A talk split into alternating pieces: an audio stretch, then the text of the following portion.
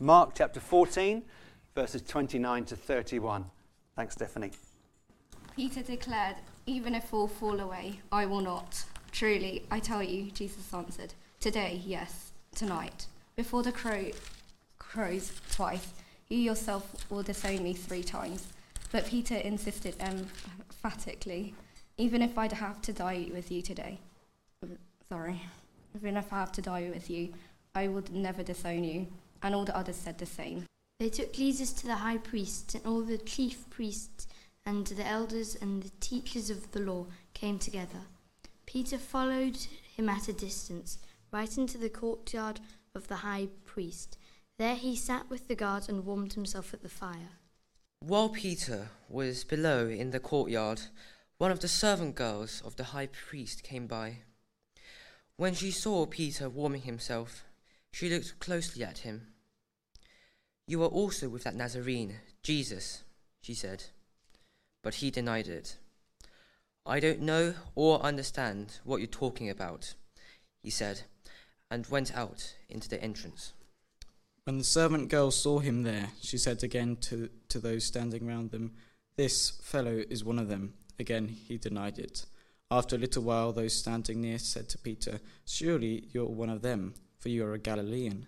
He began to call down curses, and he swore to them, I do not know this man you're talking about. Immediately the cock crowed the second time. Then Peter remembered the words Jesus had spoken to him. Before the cock crows twice, you will disown me three times. And he broke down and wept. It's lovely to see you all this morning. For anyone who doesn't know me, I'm Dave. Um, bit of a funny start. Families are complicated. If you could put up the first picture, gives us an idea of how some of us feel about families. How I feel spending Christmas when I visit my family. now, I'm sure most of us have someone in our extended family who we find a little bit of a challenge. There's usually that person who we love, well, because they're family. But actually, sometimes we prefer loving them from a distance, where we can bring to mind all their loving qualities and actually, when we spend time with them and we are reminded of some of their more challenging qualities, we remember that actually we love the person because they're our family, but perhaps we don't like them all that much. As I reflect on my own relationship with God, sometimes I think, is that how He feels about me? Am I that slightly annoying member of the extended family? I know that God loves me. The Bible tells me He does, and it says it again and again. I'm just not that sure that He likes me. I mean, occasionally I'm not that bad. Maybe on those days He likes me a bit, but most of the times I just get things wrong all the time.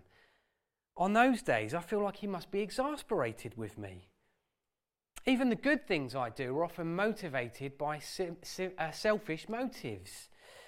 My question this morning is uh, this morning is does God relate to us like we are that annoying member of the family? He loves us, but he doesn't really like us all that much.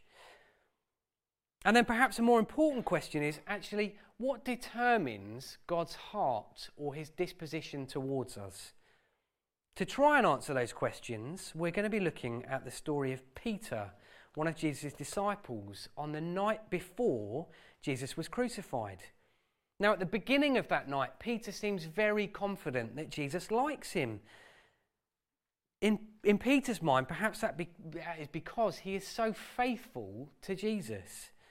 However, as the night unfolds, and Peter makes what has become known as one of the biggest failures in the Bible, he begins to learn that God's view of him was never based upon his faithfulness to Jesus, but always upon Jesus' faithfulness to him.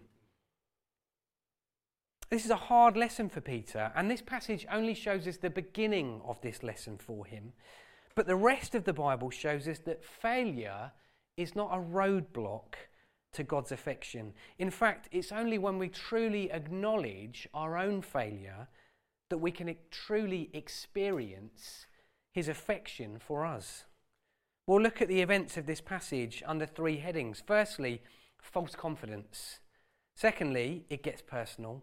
And then thirdly, the look. So, first point false confidence. Peter is one of my favourite men in the Bible. Here's a guy who has an incredible ability to put his foot in his mouth. Here is a guy whose confidence far exceeds his ability. I mean, more than once, Peter wrote checks that he had no hope of cashing. There are lots of words that you could use to describe Peter, but I think the best one that I've come across is the modern Hebrew word chutzpah. You see, chutzpah doesn't just mean confidence, it means extreme self confidence bordering on audacity. It's the quality of overstepping boundaries with no shame. Now, this passage gives us a great example of the chutzpah, I think you have to make this hand gesture as you say it, of Peter. After, Pete, after Jesus shares the first ever communion, he tells the disciples that they are all going to abandon him. As our rooted friends have just so wonderfully read to us, in verse 27, Jesus says, You will all fall away. Look at Peter's response in verse 29. Peter declared, Even if all fall away, I will not. Jesus responds, Truly I tell you, today, yes, tonight, before the rooster crows twice, you yourself will disown me three times. But Peter insisted emphatically, Even if I have to die with you, I will never disown you. Now, later that same evening, Jesus and the disciples are in the Garden of Gethsemane when a large group of guards approach them who are armed. One of the people standing near Jesus takes out a sword and cuts off the ear of one of the high priest's servants. Now, we know from the other Gospels that this was in fact Peter. He is still full of chutzpah. His confidence seems to far exceed his skill with a sword.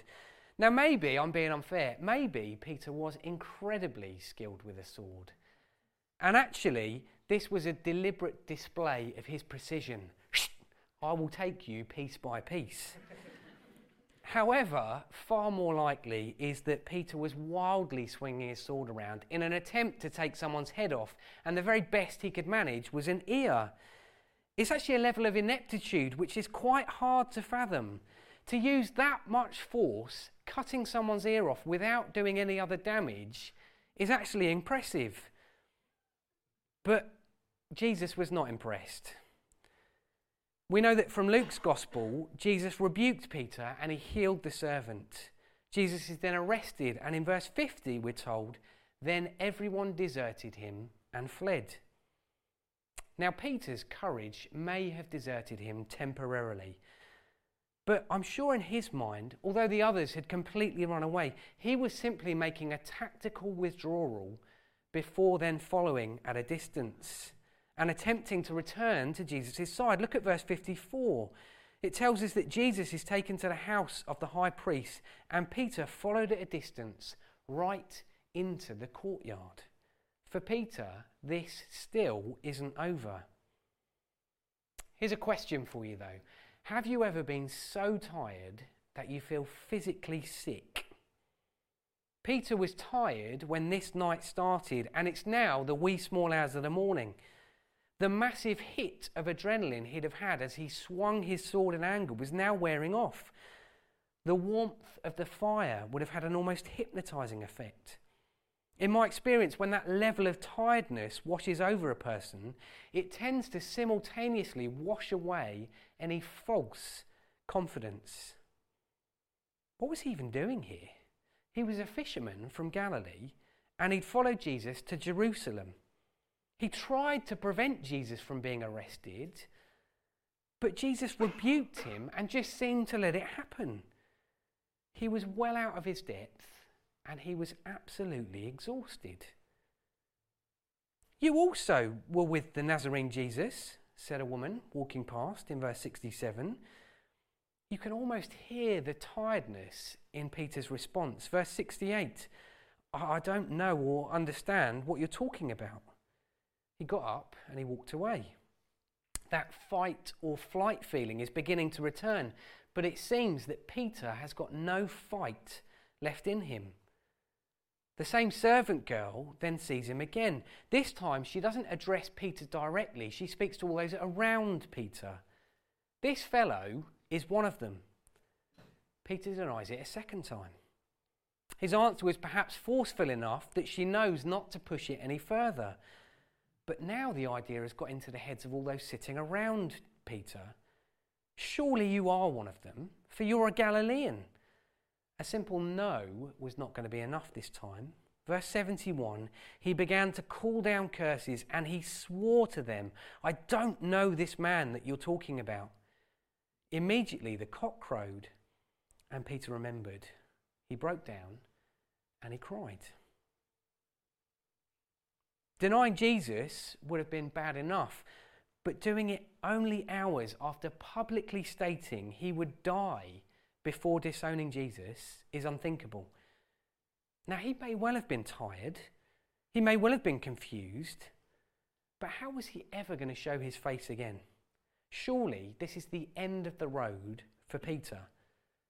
I mean, this, comp- this encounter completely destroys his credibility. It's a bit like someone flying a private jet to give a speech on climate change. The words and the actions are completely opposed to one another. And yet, this incident is recorded in all four of the Gospels. Why? Because God wants us to see that He doesn't work despite our failure, He works through our failure.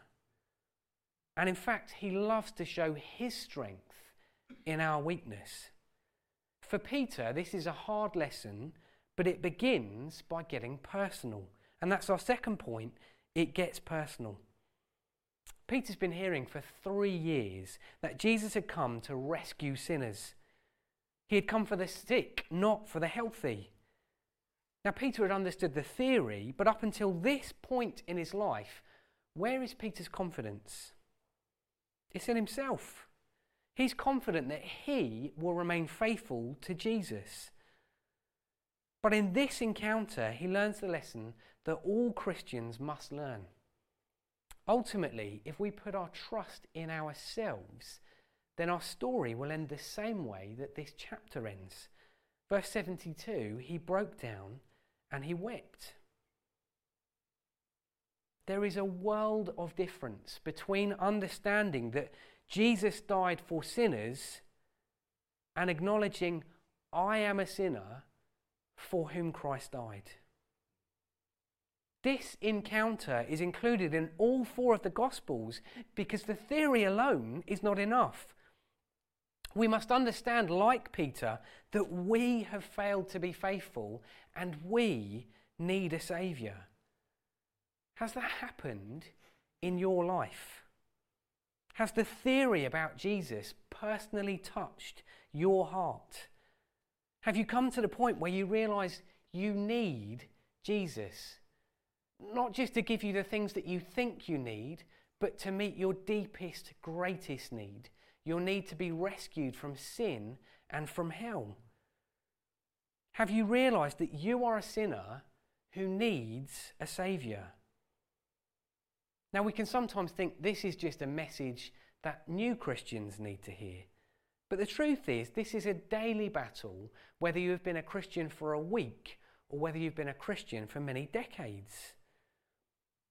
Have you ever wondered why we see such highs and lows in our faith? It's largely because where we place our confidence keeps on shifting.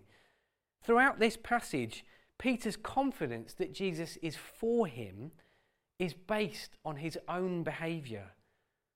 When we do the same, we'll either be like Peter at the beginning of this passage or like him at the end. At the beginning, Peter is arrogant, and I think we can see why. Peter's not just one of the 12 disciples, he's actually one of the inner three. In his mind, Jesus must have picked him for what he brought to the table. He looks down on others and he seems pretty low on compassion. We're often in danger of thinking the same. We can think, I'm doing all right. I've read my Bible, I pray, and I've barely committed any sins recently. We begin to think that our acceptance by God is based on our own hard work. which inevitably means we will look down on people who we think are not doing as well as us, and we will look resentfully towards those who we think are doing better than us. We can easily begin to slip into a faith which is far more concerned with how we look on the outside than the actual state of our hearts. Because we primarily think Jesus gives us what we deserve, when something bad happens, we'll think it's completely unfair and we'll grow to resent him for not acting in the way we think he should act. Alternatively, we'll be like Peter at the end of the passage where he despairs. As the cock crows, he realizes what he's done. A few hours ago, he was emphatic that he would never deny Jesus, and now here he is calling down curses to convince people he doesn't even know Jesus. When our confidence is in how good we think we've been, or how often we read our Bible, or how often we pray or go to church, how will we react when we inevitably mess up? If Jesus only accepted us because we were performing well, we'll have to conclude well, we're no longer accepted. We'll begin to assume that God couldn't love someone as useless as us. Far from having any assurance, we'll be full of guilt and shame. Far from seeing that we need a Saviour, we'll see Jesus as someone who brings a burden that we just cannot meet. Here's the crucial thing, and the place where I started this morning. The way we think of Jesus will determine how we relate to him. The big question is is he for us? I think one of the most important questions that a Christian can ask themselves is how do you think Jesus looks at you in your sin? Not after it, not when you've repented of it, not when you've said sorry or tried to change, but in your sin. As your sin unfolds, how do you think Jesus looks at you then? This is our third and final point the look. You see, Mark tells us that Peter hears the cock crow and then Peter remembers what Jesus said. Luke adds an extra detail which makes this even more painful for Peter. This is Luke chapter 22, verse 60 and 61. Just as he was speaking, the rooster crowed. The Lord turned and looked straight at Peter. Then Peter remembered the word the Lord had spoken to him. I would go as far to say that the way we think that Jesus looked at Peter in this moment will determine the kind of faith that we have. Jesus looks at Peter as his words of denial are still hanging in the air. Jesus, who at this point in the night would have been bruised and bloodied, looks at one of his disciples as they are sinning. What did he communicate in that look? I knew you'd do this, Peter.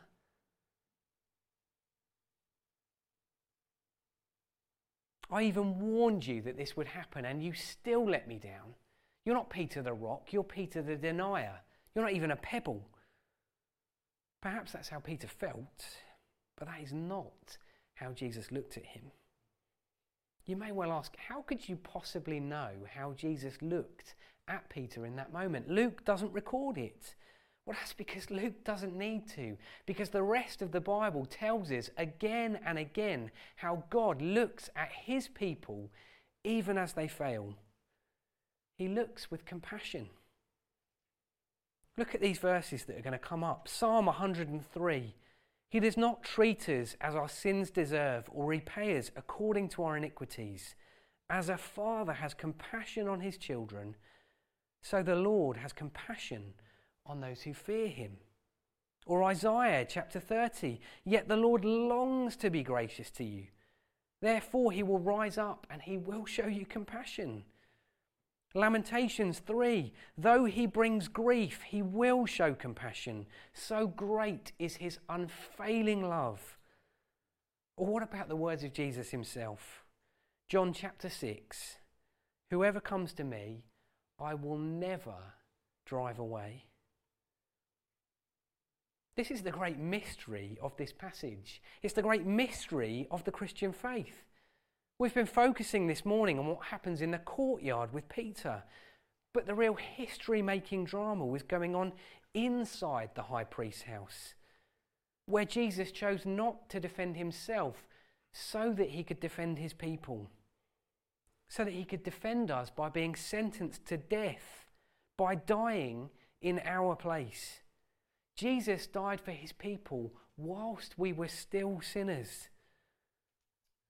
Was Jesus saddened to see Peter sin? Of course he was. Jesus is never indifferent to sin. In fact, sin arouses God's anger. But the reason that we call the day that Jesus died Good Friday is that on the cross, God's judgment against sin is not directed towards the believer, but wholly upon Jesus. This means that when Jesus looks at one of his people, even as they sin, he looks not in judgment because that has already fallen. He looks in love and compassion. If you're a Christian, this is how he looks at you, even in your sin. He looks at you with love and compassion. This is what it means to be saved by grace and not by works. It means that salvation comes from what Christ did for you, not what you do for him, not from your obedience, but from his obedience. It's hard to believe, isn't it? The writer and preacher, Dane Ortlund, wonderfully explains the way many of us struggle to believe such amazing grace could be true. He says this We are limitless in our capacity to perceive reasons for Jesus to cast us out. We are factories of fresh resistance to Christ's love.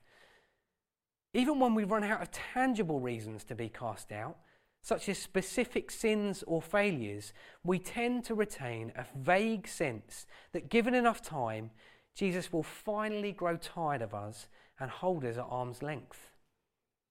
No, wait, we say, cautiously approaching Jesus. You don't understand. I've really messed up in all kinds of ways. But there's perversity down in me that is hidden from everyone. I know it all. Well, the thing is, it isn't just my past, it's my present too. I understand. But I don't know if I can break free from this anytime soon. That is the only kind of person I'm here to help. The burden is heavy and heavier all the time. Then let me carry it. It's too much to bear. Not for me. You don't get it. My offences aren't directed towards others, they're against you. Then I am the one most suited to forgive them. But the more of the ugliness in me you discover, the sooner you'll get fed up with me. Whoever comes to me, I will never cast out. A month ago, I got a phone call from my younger brother. He's supposed to be heading to a wedding over the weekend, but their childcare plans had fallen through. Do you think you could have Olivia for us? Of course, I say. It would be our pleasure. I mean, it's been a little while since I've had a baby stay for the weekend, but it can't be that hard, right? Now, at three o'clock in the morning on the second night, I was beginning to question whether I had made the right call. Olivia had had a really snotty cold and she was teething. She'd been grizzling and crying, and she was stopping me from sleeping. When I think about my relationship with God, I sometimes think that's how he must feel about me. Maybe he'd been a little too hasty in bringing me into the family. He must look at me and think, he just doesn't seem to be getting it. I wonder if I can give him back.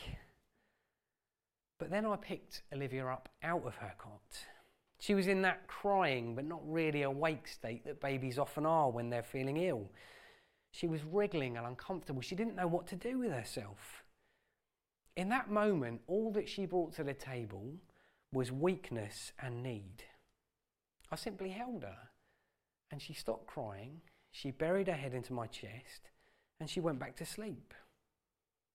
In that moment, my heart was more drawn to her than it had ever been before. Her helplessness and her need didn't drive me from her, it brought me closer to her. Christian, do you know that that is how God feels about you?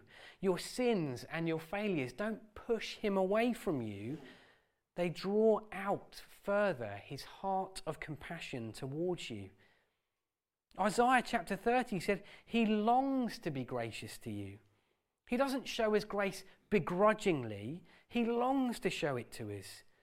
Jesus longed for this moment with Peter, when Peter would finally realize that he had a great need that he couldn't meet himself. Jesus longed to show Peter grace. I mean, how do we respond to such audacious love? Well, the rest of the Bible shows us how Peter responded. Realizing that Christ's love was not based on his performance, but on who Christ was and what Christ had done, changed Peter's life almost beyond recognition. Rather than looking down on others, he begins looking with compassion because he knew that he too was a failure, but that's okay because he was a failure who had been rescued by Jesus. Peter no longer feels obliged to share the good news about Jesus. He spreads the good news because it is the best news he's ever heard, and he wants other people to share in that news. Peter no longer lives for his own reputation, he lives for Christ's reputation. Peter doesn't obey to earn Christ's acceptance, he obeys because he's already been accepted. He no longer sees God's rules as some burden that he cannot meet, but instead of a one, as a wonderful way of living out his relationship with Jesus. Will you let your life be changed by Christ's completely undeserved gift of grace? Will you rejoice in the fact that he not only loves his people, he actually likes us as well? For those trusting in Jesus, I hope this morning has brought a great in, uh, sense of encouragement and reassurance. But I do want to make something clear. For those who don't believe in Him, the Bible offers no reassurance or comfort whatsoever. The wonderful promises of compassion that we have looked at this morning are for the believer. We all must make a choice. Either Jesus takes our punishment for us, or we bear it ourselves. They are the only two options. Don't wait to make that decision until it's too late. God's not looking for people who never fail. He wants those who recognize that we are failures. People who see that they have done nothing to earn God's love. Why not come to Jesus and discover that his love was never based on our obedience towards him? but wholly upon who He is and what He has done for us.